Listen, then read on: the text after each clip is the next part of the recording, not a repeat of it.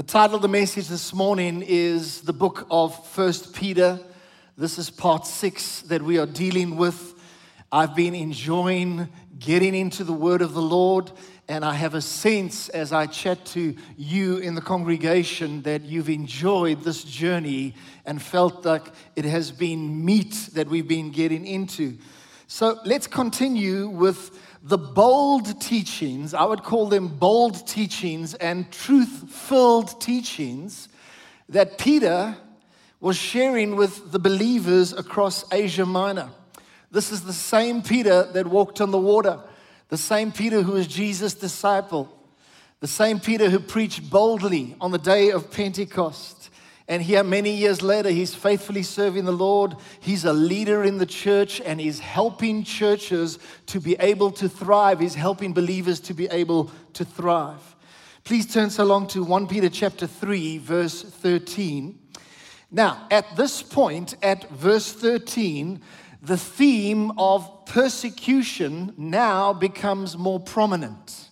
So far in our study of 1 Peter, it's been a little bit more in the background.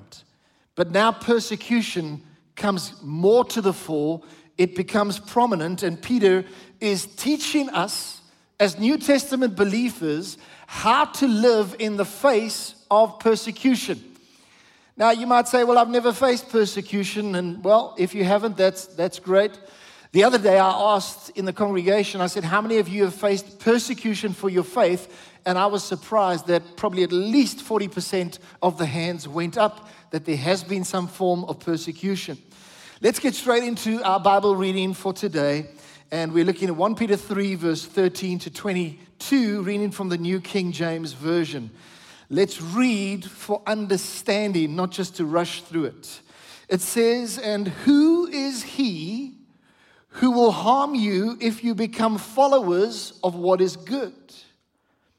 But even if you should suffer for righteousness' sake, you are blessed. And do not be afraid of their threats nor troubled, but sanctify the Lord God in your hearts. And always be ready to give a defense to everyone who asks you a reason for the hope that is in you with meekness and fear. Having a good conscience, that when they defame you as evildoers, those who revile your good conduct in Christ may be ashamed. For it is better, if it is the will of God, to suffer for doing good than for doing evil.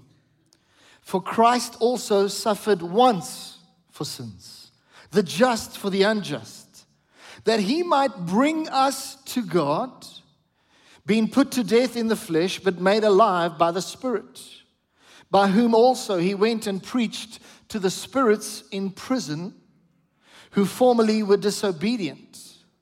But once the divine long suffering waited in the days of Noah, while the ark was being prepared, in which a few, that is, eight souls, were saved through water.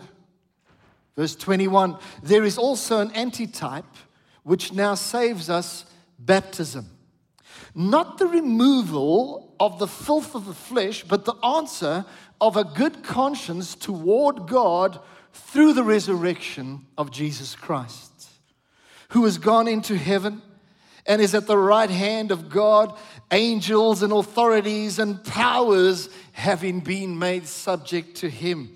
And I say, Hallelujah for God's word. Praise the Lord for his word. Amen. Amen.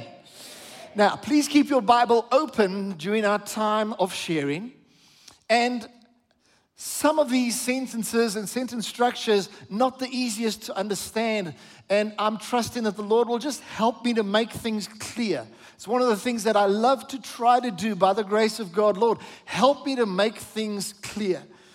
And so there are four points that i'd like to share with you today. Point number one is a bit of a longer one. Here goes. If you suffer for righteousness' sake, you are still blessed as a child of God, so don't fear opposition.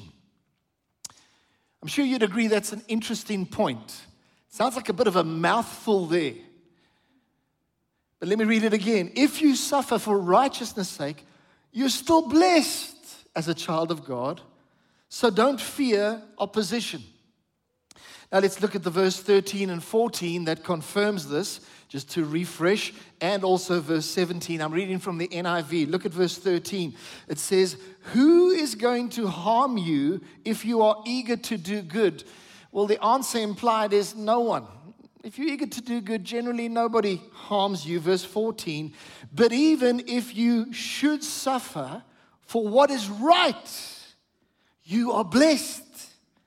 Do not fear their threats, do not be frightened. Jump on to verse 17. For it is better, if it is God's will, to suffer for doing good, uh, to suffer for doing good than for doing evil. This is quite interesting, this passage. And I'd like to kind of interpret it as follows. You see, generally speaking, if a person does what is good and right, they will not suffer mistreatment, maltreatment, or punishment. Isn't that a fair comment? Generally speaking, you stick to the law and you don't break the laws and so on. Generally speaking, you will not suffer punishment. You will not suffer mistreatment. But Christians may well experience mistreatment and even abuse for doing what is right. That's what we learn in this passage. Why is this? It's because the enemy of our souls hates righteousness. And when he looks at you, a righteous child of God, all he wants to do is try and mess up your life. Don't give him a foothold. He's trying to destroy righteous children of God. And he's trying to hurt them and harm them and so on. And sometimes we will face persecution, but we've done nothing wrong. We've been doing only what is right. Matthew 5, verse 10 says, Blessed are those who are persecuted for righteousness' sake, for theirs is the kingdom of heaven. In other words, when you face persecution, when you face ridicule for your faith or people speaking against you for your faith, don't be discouraged. There is a bigger picture. You are inheritors of the kingdom of heaven, and God is victorious for you, and ultimately God's glory will be revealed no matter what suffering you may experience. God's got this. God's got this, child of God. And even though it is extremely hard to suffer for doing good, we can know for sure that we will be rewarded for our righteousness. Praise God, and He is keeping an account, and He is the great rewarder.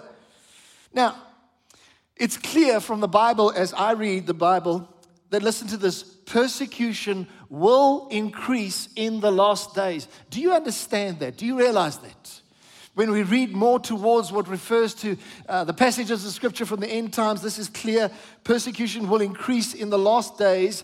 But know this they can only harm your body, they can never harm your eternal soul.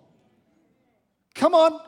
I want to say that again. They can only harm your body. They can never harm your eternal soul. They can never harm you spiritually. They can never change God's promises concerning your future. Amen. And that's why we have to look at things from an eternal perspective. I heard a story about a young man, it was in World War II. He was a young Christian man. He refused to join a certain movement. This was in Europe. And he felt that he couldn't join this, music, uh, this music movement. This was due to his religious convictions. He felt it would be wrong. He cannot do that. And they said to him, this group of people who were quite violent and so on, they said, Don't you know that we have the power to kill you? And he thought about it for a moment. And he said, Don't you know that I have the power to die for Christ? Wow. I have the power to die for Christ. In a sense, he was saying, then I will use my ultimate weapon, which is such a powerful weapon. Wow. So he was actually convinced that no one could harm him. And that reminds me of, I will fear no evil. Why? For you are with me. Psalm 23. Another example I'd like to share is from Polycarp. Polycarp was one of the early church fathers. He lived in, like, I don't know, about 120 AD. He was a faithful man of God, a faithful teacher of the word, a faithful father to churches and so on. But the Roman governor in his region, he commanded Polycarp to renounce his faith in Jesus Christ. He instructed him, he commanded him. He said, You will renounce your faith, or else you will be burned alive. One of the things that Polycarp said, he said, I've been serving God for 86 years now. He has been nothing but good to me. How could I ever blaspheme him? But it went on. The increases and the threats increased. And he said, Listen, you need to realize we are not playing games. We will burn you alive. And Polycarp then said to the governor, He said this I fear not the fire that burns for a moment. But you know nothing of the fire of eternal judgment that burns forever and ever. So bring on whatever you want. Wow. Speaking under conviction. Sadly, he was burned at the stake. The story is told that his body just didn't burn, although he was at the stake. And eventually they had to send somebody in with a dagger and stab him. But it just showed the power of God present and how powerfully that must have spoken to all those people's, people around there. But what about Polycarp? He knew that they can only harm the body. They can never harm the eternal soul. Can we thank God for that? Amen. We need to have a perspective which is a godly one. Verse 14 in your text says, Do not fear their threats, do not be frightened. What was Peter saying here? He was basically instructing us to not be afraid of persecution. And when you think of persecution that is likely to come in the end times, I want to say in your heart, do not be afraid because God is with you. Even in the valley of the shadow of death, I will fear no evil, for you are with me. And so we shouldn't be afraid of persecution because we have a God who is much bigger and far greater, the great I am, bigger than any plan of the enemy. Hallelujah. Our God is greater. So it is likely that we will suffer for doing good. But even so, we're blessed and we shouldn't fear opposition. That's point number one. On to point number two. In your heart, acknowledge God as Lord and give Him first place. Would you say that with me? In your heart, acknowledge God as Lord and give Him first place. This is actually very powerful. Now, in verse 15 in the New King James, it says there, but sanctify the Lord God in your hearts. What does that mean? But sanctify the Lord God in your hearts. The NIV puts it quite effectively. It says, But in your heart, revere Christ as Lord. I like that word revere. Anybody else like revere? Revere Christ as Lord. And also in the Amplified, it says, But in your hearts, set Christ apart as holy, acknowledging him giving him first place in your lives as Lord. I like that. So, as I understand it, to revere Christ as Lord means that we firstly honor him, but also that we give him first place in our lives. Are you listening? We don't give him second place. We don't give him third place. We don't give him last place. We give him first place. You've got to hear this. And this is something that has been stirring in my heart like, like never before this aspect of giving God first place. Because as I have watched, I've been in ministry for a couple of years now.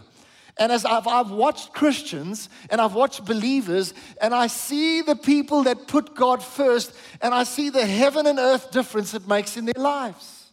People that will put God first, they will experience incredible, amazing things in their lives. But people who refuse to put God first, there's always something wrong. It doesn't come together. Put God first. Put God first. Would you please tell the person next to you, put God first in your life? Tell them that. Put God first. And then everything else will fall into place. The Bible says, seek first. Seek what? Seek first, seek what? Seek first the kingdom of God and his righteousness, and all these things shall be added unto you. Matthew 6, verse 33. And each of us needs to consider this. And this is the thing we need to consider is Jesus truly Lord of your life? I've discovered that many people they see God as savior of their life. That's wonderful. But you need to go on and you need to give him the lordship of your life. So don't only see God as your savior, praise God for that, but is he the Lord, truly the Lord of your life? Or has something else taken the throne of your heart? Maybe money has taken, mammon has got onto the throne of your heart. Maybe yourself, you're on that throne. Maybe intellectualism is on the throne of your heart. Maybe career.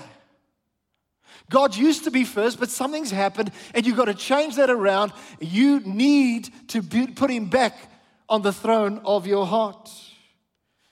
And if we're not careful, we can end up giving our affection to all sorts of wrong things, giving the place in our heart to all sorts of wrong things. And then you know what we do? We're actually asking the Lord of glory, no! Let him have the first place. Revere Christ in your heart. Now, often as pastors, we counsel with people. Quite uh, one of the things that we counsel a lot is marriage problems. But many times it's not a marriage problem, it's a lordship problem. And I say that because it can be easily solved if the lordship of Jesus Christ can be solved. We need to realize that it is not about what I want in my marriage. Hear me now. If you're struggling in your marriage, especially, it's not about what I want, it's about what God wants for our marriage. Many marriages, even if the problem is very severe, if they will humble their hearts and say, okay, it's not about my own desires, because by the way, the Bible says, where do wars and all the striving and fighting come from? They come from your own desires. And if you will put your own desires lower and put the desires of Christ above, the, you're revering Him in your heart, and you watch what God will do in your marriage. Let there be the Lordship of Jesus in your marriage, and you watch how God will work. Augustine, another great spiritual father, said the following Jesus Christ is not valued at all until he is valued above all. That's a powerful statement. And as I see it, we need to come back to seeing God as the sovereign one. We need to come back to seeing Him as the one with the ultimate authority. Listen to the statement. We fear God so little because we fear man so much. Many times when we're not putting the Lord on the throne of our hearts, it's because we're too scared of, of man. We're too scared of people. Let us rather revere God in our hearts. Let there be less man fearing and let there be more God fearing. Can I get an amen? Let there be more God fearing because he is the ultimate authority. Now, a scripture that I'd like to just share with you, you don't have to turn there, it's Isaiah 8, verse 13. This is an interesting one. And Peter, as he's preaching in our passage of scripture, he's actually referencing Isaiah 8, verse 13. You're going to have to put your seatbelts on for this scripture. It says the following The Lord of hosts, him you shall hallow. I like that. Let him be your fear. And then it says, and let him be your dread. Now we need to understand that correctly. And Peter was referring to the scripture. When it speaks of dread, it essentially means that God should be the only one that we will tremble before. His is the only throne I will get down on my knees before. I will tremble before God. When there is a, a holy dread for God, it means, God, I tremble before you because you are the great I am. You stretched out the heavens, Lord. And so I tremble before you in a beautiful way. I think of uh, Lauren Daigle's song. How many of you enjoy Lauren Daigle as an artist? I think she's great. So she's got the song called Tremble. Have any of you heard the song Tremble? And uh, some of the words go like this it says, I will tremble at no other name. Do you see the Lordship there? It goes on to say, Lord, I tremble. I tremble. In your presence, I tremble. In your presence. It's interesting that in New Testament times, in the times of the writing of the scripture passage that we're reading, the Roman citizens, they used to use a greeting, and it would be this Caesar is Lord. It was very popular. They would walk around and you bump into the next one Caesar is Lord, Caesar is Lord, and this is what they would do. But now, believers had gotten saved and they had come to the Lordship of Jesus, so they couldn't go along with that anymore. So they began to say, Jesus is Lord. And in that context, declaring that. They were even risking their lives, but their loyalty was to Jesus. They revered him as Lord. Praise the Lord. And you know what, folks? Sometimes I wonder why do we pull away from the authority of God? Why do we pursue our own ways when God's way is better? Why do we draw away? Why do we pursue our own kinds of things and submit to all kinds of crazy things? I think let's just keep it simple. Let's just keep Jesus Christ on the throne of our hearts. Come on, and in 2022, be a person that keeps Jesus Christ on the throne of your heart. It's a settled matter. Jesus is first, He is my Lord. And I believe that there is truly a throne in every person's heart. The question is, who is sitting on that throne? Point number three, which is a simple point Jesus suffered for our sins so that he could bring us to God. Would you say this with me? Jesus suffered for our sins so that he could bring us to God. It's actually very beautiful. Thank you, Jesus. Look at verse 18 and verse 19. I hope your Bible's still open. It says, For Christ also suffered once for sins. He was the ultimate sacrifice. The just for the unjust then look at this phrase, that he might bring us to God. I've underlined that. That he might bring us to God, being put to death in the flesh, but made alive by the Spirit, by whom also he went and preached to the spirits in prison. Now, isn't that an interesting phrase? He went and preached to the spirits in prison. I don't have time to go into a lot of detail on this, but just briefly, as I understand it, between Jesus' death and his resurrection, in spirit form, he descended into the lower regions, and the Bible says he preached to those, and then he led captivity captive. The Bible says if he descended, then he also ascended. And I think to myself, wow, there are fascinating things in Scripture. But when I think of the fact that Jesus suffered for our sins, I want to ask you this question Are you still grateful that Jesus paid the penalty for your sins? Are you still grateful? Oh man, we got to be. We can never lose sight of the cross. We can never lose sight of the gift of eternal life. And we must never stop praising God for the gift of salvation. And then verse 18 says, that he might bring us to God. Those four words, bring us to God. Say that with me bring us to God. Can I tell you, God is actively working on this very thing. This is still his plan. He is actively reconciling the world to himself. He hasn't stopped. There's so many more that need to find salvation in Jesus Christ. There's going to be an incredible end time harvest. And we're going to see more and more people, and this is still God's plan that He could bring us to God, that Jesus could bring us to the Father. And I want to mention this what's happening in a few weeks' time? Good Friday, Passover, Easter weekend is happening in a few weeks' time. And I want to challenge you would you consider bringing an unsaved friend to church or a family member to church on Good Friday. I've discovered that when you invite people either for Good Friday or Christmas service, unsaved people, people who aren't in church, they seldom ever say no. Do you know that? And so I want to encourage you that you purpose in your heart that you will invite an unsaved person to church. I assure you there will be a prayer of salvation. And just imagine if they come to Christ. Just imagine. You will be partnering with God. And what does God say? What does Peter say here about God? That he might bring us to God. But you know what? In order to bring us to God, sometimes it takes you and me to bring somebody to church. or to bring somebody into a prayer where you lead them into a prayer of salvation. So that's my challenge to you. Now, we're moving on to point number four. Noah's flood was a prophetic picture of baptism. Isn't that interesting? Think about that for a moment. It was a prophetic picture of baptism. Now, please say this out aloud with me. Noah's flood was a prophetic picture of baptism.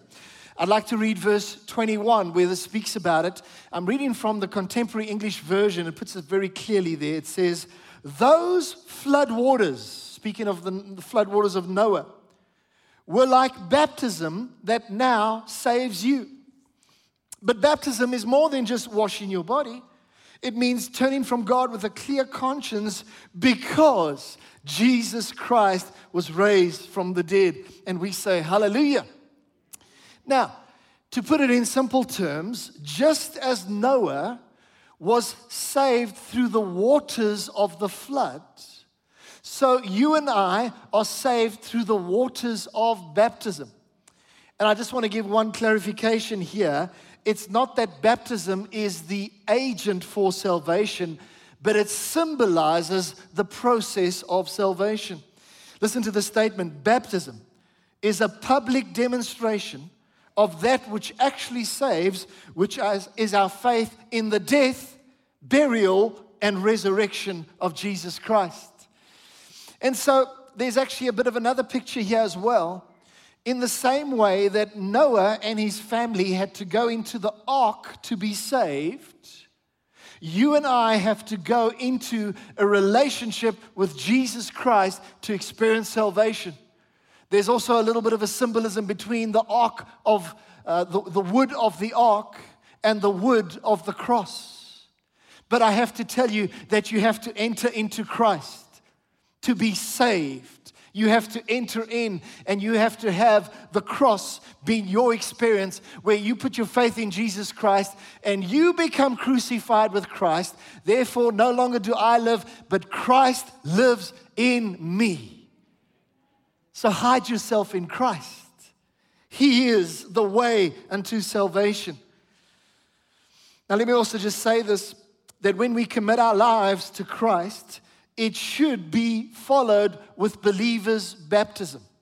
Now, somebody says the following Well, can I get to heaven if I've given my life to God, but I haven't yet been baptized? And I believe that the answer is yes. Because what if you pray a prayer of salvation on, on your sick bed and two hours later you die? You didn't have time to get baptized. What about that man on the cross next to Jesus? And Jesus said to him, Today you will be with me in paradise. Obviously, there was no time to be baptized. And so I believe the answer is yes. But I also believe that you're asking the wrong question. You're asking, How little can I do? You should be saying, God, what do you want me to do? I will do whatever it takes, I will obey. I will do it, I will do it, I will do it. And if you say baptism and Jesus, you yourself were baptized, by John the Baptist, I am going through the waters of baptism. Hallelujah. And so I want to challenge people here today. Listen, we have a baptism service starting in 30 minutes in the hall next door. You may have woken up this morning and the very last thing that was on your mind was getting baptized. But I want to tell you, maybe God is speaking to you right now. I think of the Ethiopian eunuch, and he was reading the scriptures there on his chariot and so on. And, and next thing, as he's reading, he was battling to understand, and eventually he began to understand, and God was working in the situation. I'm not going to go into detail. But then he read about baptism, and he said, Well, what prevents me from being baptized? There's water. I can be baptized. And immediately he went down into the water and he was baptized. He was asking me, he was asking the right question.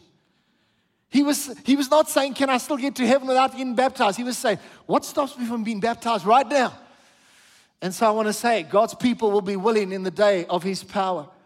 So, Pastor Andre Fenter is going to be baptizing. Pastor Andre, wave a hand, all right? So, he's going to be doing a lot of baptism. Come on, give him a hand. Give him a hand of support, all right?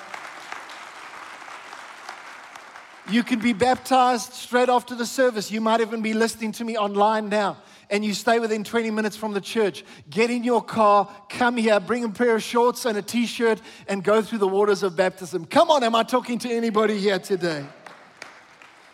As I'm closing off, I want to say baptism is a glorious sign of the new covenant in Jesus Christ. And through it, through baptism, we become identified with the work and the way of the cross. And when I think about everything that God teaches us in His Word, I am overwhelmed. And I think, God, you have the greatest plan of all. You are executing your plan, and ultimately we win. Now go ahead and give the Lord a hand of praise. Come on, you can do better than that, child of God. We win. We're on the winning side. Hallelujah. Would you stand with me? We're going to pray. Have you received the message today? Wonderful. Now, Father, we thank you for this time together. Our hearts are overflowing. We thank you, Jesus, for your love. Thank you for your goodness. And Lord, I believe that in everyone's heart here today, there is a desire that we will sanctify the Lord God in our hearts. Meaning, we will revere you as Lord. Lord, if we have not given you first place, we repent of that. Forgive us. Now we give the throne of our heart to you, King Jesus. We revere you in our hearts and we say, We give you first place. Be seated on the throne of our hearts. And Lord, we also just say that we love you. Why don't you just say, I love you, Jesus? Lord, we say that we love you. There is no one like you in all of the heavens and the earth. We worship you. We worship you. May I just invite you, just lift up your hands to the Lord for a moment and just begin to let words of blessing come out of your mouth. Say, Lord, I bless you. We worship, adore, we love, we honor. We give you first place. Hallelujah, hallelujah. Let the name of the Lord be glorified in our lives, in our church, in our city, in our nation. Move by your Spirit in our nation at this time. Lord God, our nation needs revival by your Spirit. Come and work and do what no man can do, but it's only by your Spirit that it can be done, Lord. I pray that we as your people would live in tune with you, that we would live connected to you spiritually.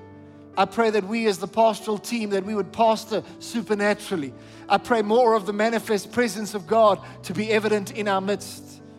I pray for more cancers to be destroyed in our midst. I pray for more financial breakthrough in our midst in Jesus name.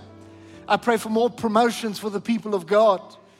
I pray against unemployment and I pray that every single person would be employed that is part of this body, would be provided for.